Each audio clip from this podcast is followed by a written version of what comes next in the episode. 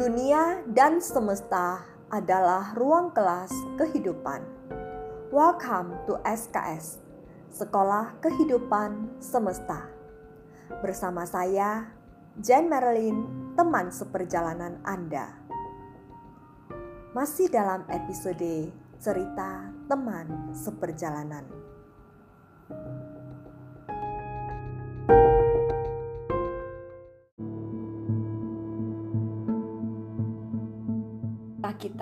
Tentang servo mekanisme seperti contoh seorang wanita yang mungkin karena dari kecil melihat ayah yang memukul ataupun melakukan kekerasan terhadap sang ibu, kemudian secara pikiran sadarnya mengatakan bahwa saya tidak akan memiliki seorang suami atau saya tidak akan mencari seorang suami yang seperti ayah saya.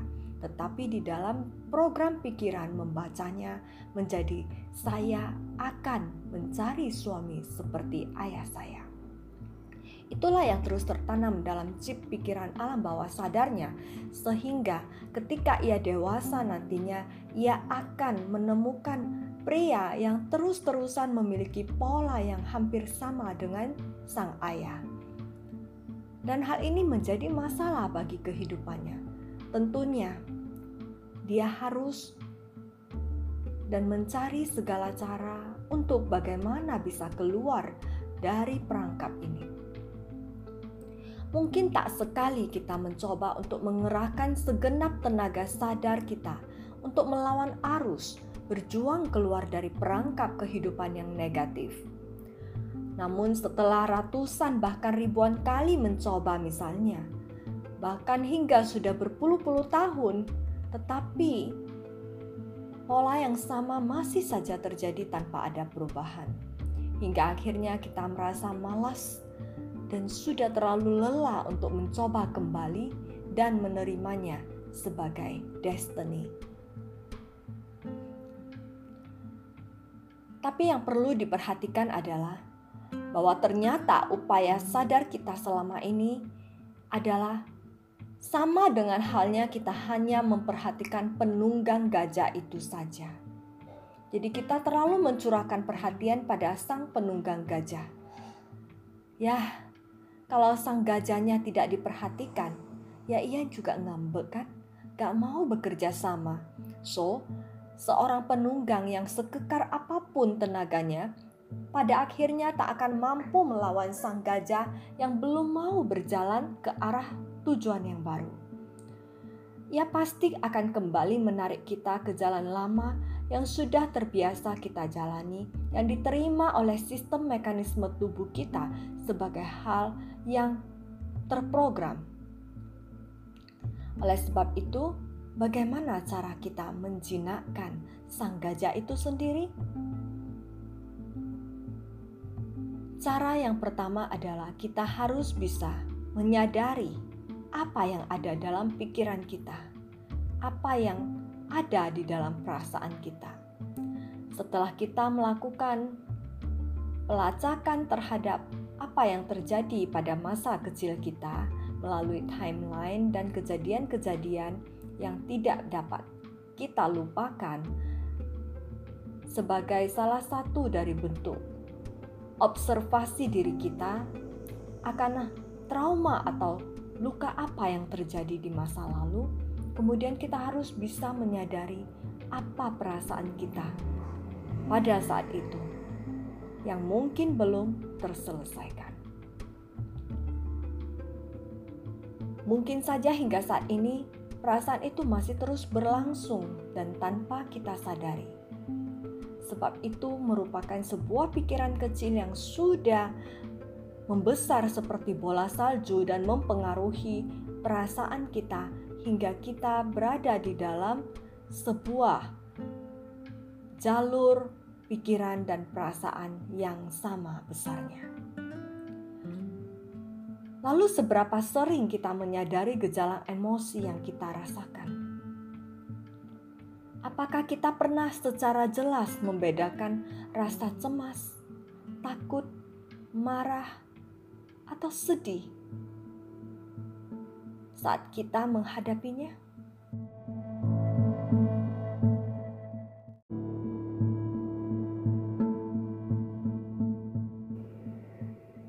Mungkin kita sering mendengar cerita seorang ibu yang mungkin mencak-mencak, marah-marah kepada anaknya dengan emosi karena anaknya kerap pulang malam tanpa ada pemberitahuan kepadanya.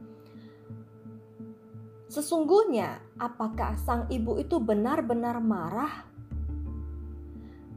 Nah, bila kita belajar bagaimana caranya kita melakukan penelusuran, menemukan, dan menyadari emosi kita, mungkin kita dapat menemukan bahwa sesungguhnya emosi sang ibu yang sedang bergejolak pada saat itu sebenarnya bukan marah yang sebenarnya, tetapi adalah rasa cemas dari dalam dirinya karena ia tidak mendapatkan informasi di mana anaknya berada pada saat tengah malam seperti itu sedang bersama siapa, melakukan apa.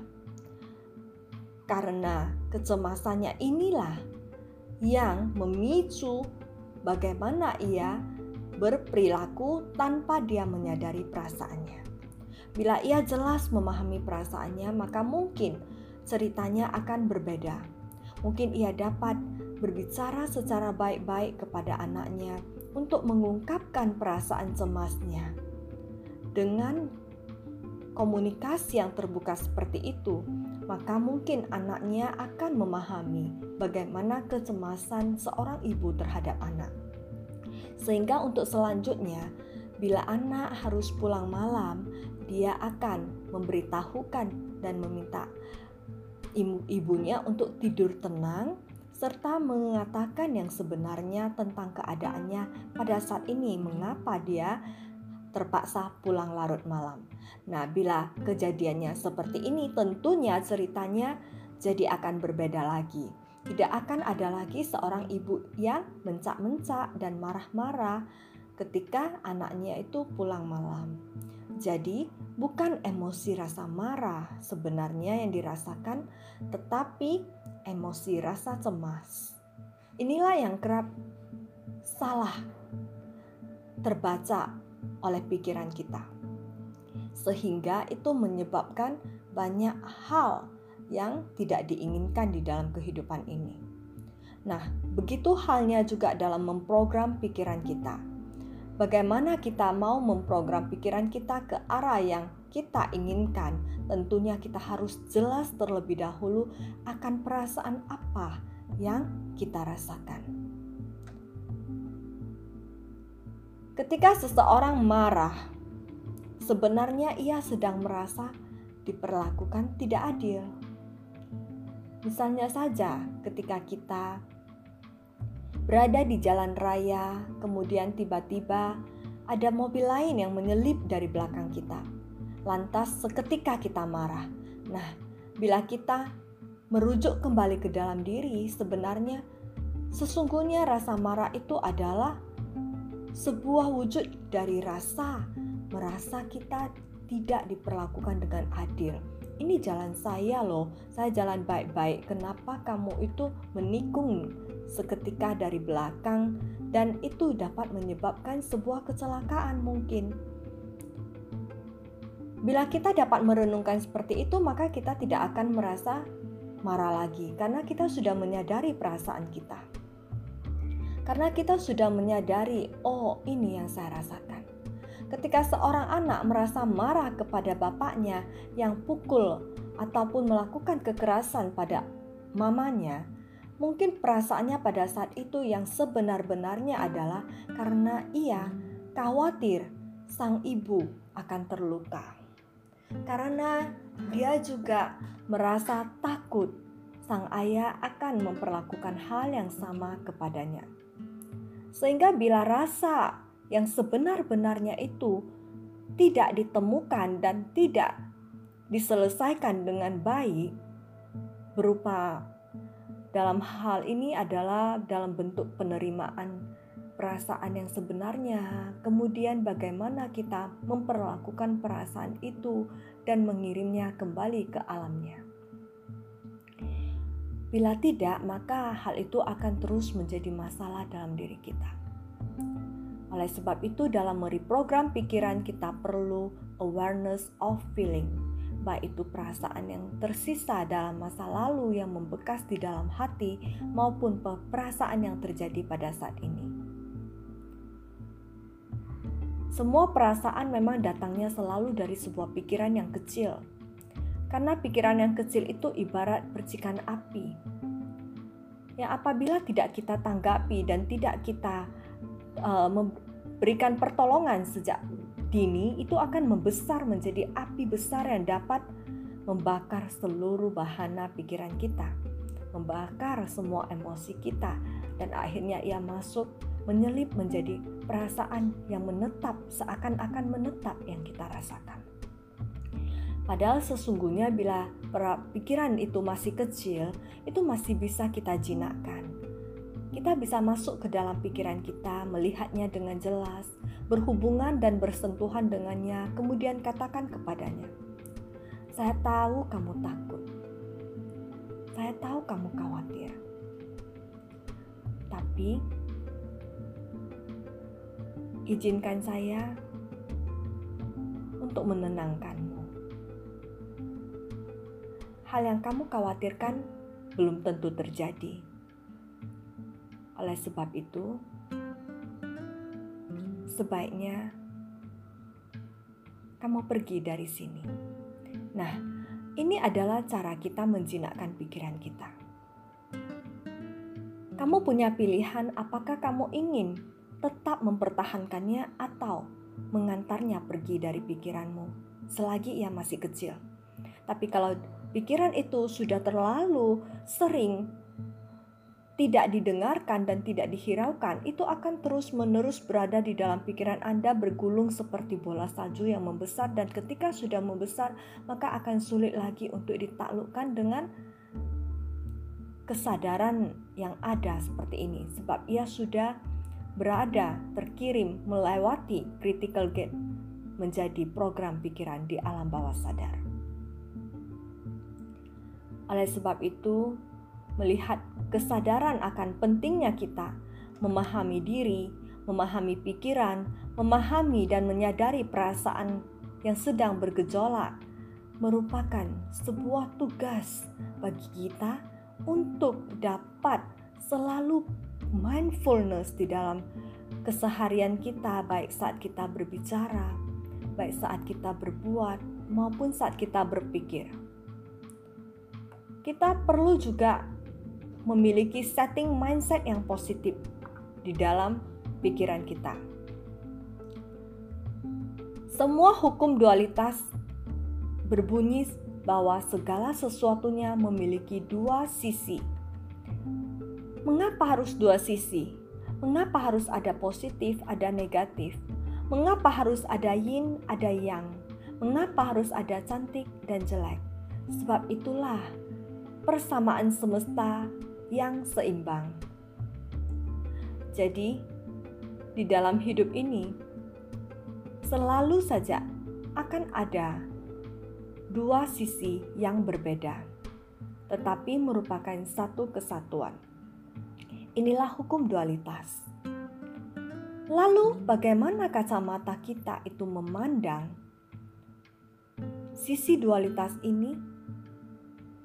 Itulah dibutuhkan mindset yang positif, mindset yang terang. Ketika kita melihat sebuah gelas yang terisi setengahnya saja, mungkin apa yang Anda pandang sesuai dengan mindset Anda akan berbeda dengan mindset orang lain. Ada sebagian orang memandangnya sebagai setengah penuh, tetapi juga ada orang yang memandangnya sebagai gelas dengan setengah kosong. Bagi orang-orang yang hebat, mereka adalah orang-orang yang sadar secara emosionalnya, kemudian mereka akan bisa mengelola perasaan dan pikirannya secara sukses dengan mindset positif, sehingga mereka dapat bangkit dari kesulitan terbesar di dalam semua proses kehidupannya.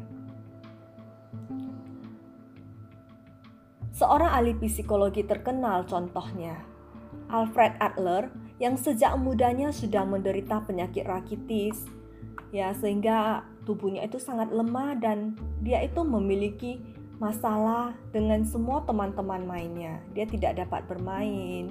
Dia juga merasa selalu kalah bersaing dari saudara-saudaranya. Dia hanya bisa duduk di dalam rumah, menatap dari jendela, melihat teman-teman lain yang begitu asiknya bermain bersama-sama.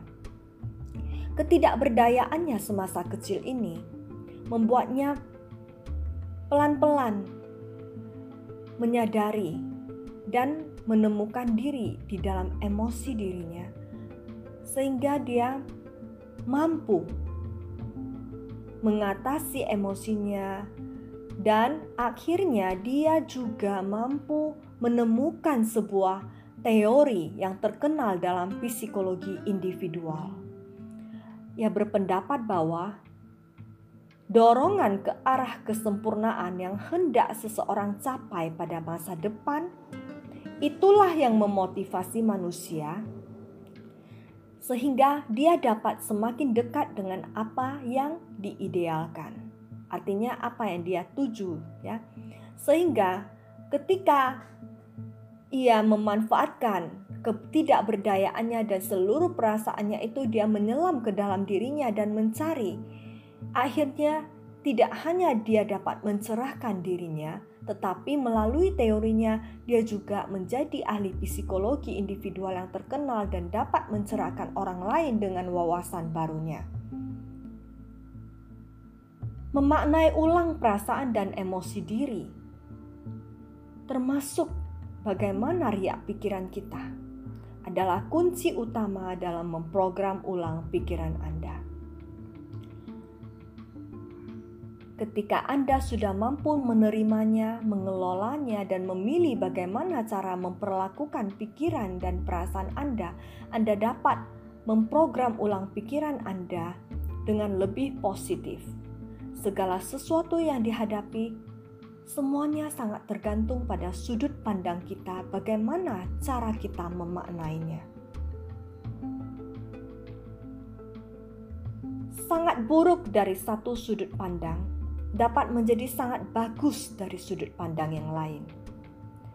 Karena itu, terkadang suatu kesulitan hidup ataupun ketidakberdayaan hidup mungkin saja menjadi keberuntungan dan menjadi sebuah titik keunggulan bagi orang lain. Tetapi bagi orang lain yang sudut pandangnya negatif dan berbeda, mungkin itu menjadi sebuah tuh sebuah kehidupan yang sangat buruk. Jadi kembali lagi ke mindset. Karena itu setiap kesulitan bahkan dapat membawa potensi besar ternyata. Bila itu dapat kita terima, kita sadari, dan kita kelola, serta kita kembangkan sehingga membawa potensi manfaat yang setara di dalamnya. Oleh karena itu, tak salah Carl Jung berucap, Knowing your own darkness is the best method for dealing with the darkness of other people. Hanya dengan menyadari kegelapan di dalam diri baru merupakan metode terbaik untuk berhubungan dengan kegelapan itu sendiri. Bersama saya Jane Merlin, saya mendoakan semoga hari demi hari semua dari kita dapat belajar lebih mindfulness dalam mengenal, menerima, merasakan, dan mengelola pikiran serta perasaan kita, menjadikan potensi diri dari Sang Pencipta yang signifikan, yaitu Maha Kasih dan Maha Indah, menjadi tuan rumah sebagai pengendali diri kita, sehingga apa pun yang kita hadapi, mindset positif akan selalu menjadi arah tujuan kita, memberikan manfaat hidup dan kebahagiaan bagi diri dan orang lain. Saya Jane Merlin, karena cinta aku ada. Selamat malam.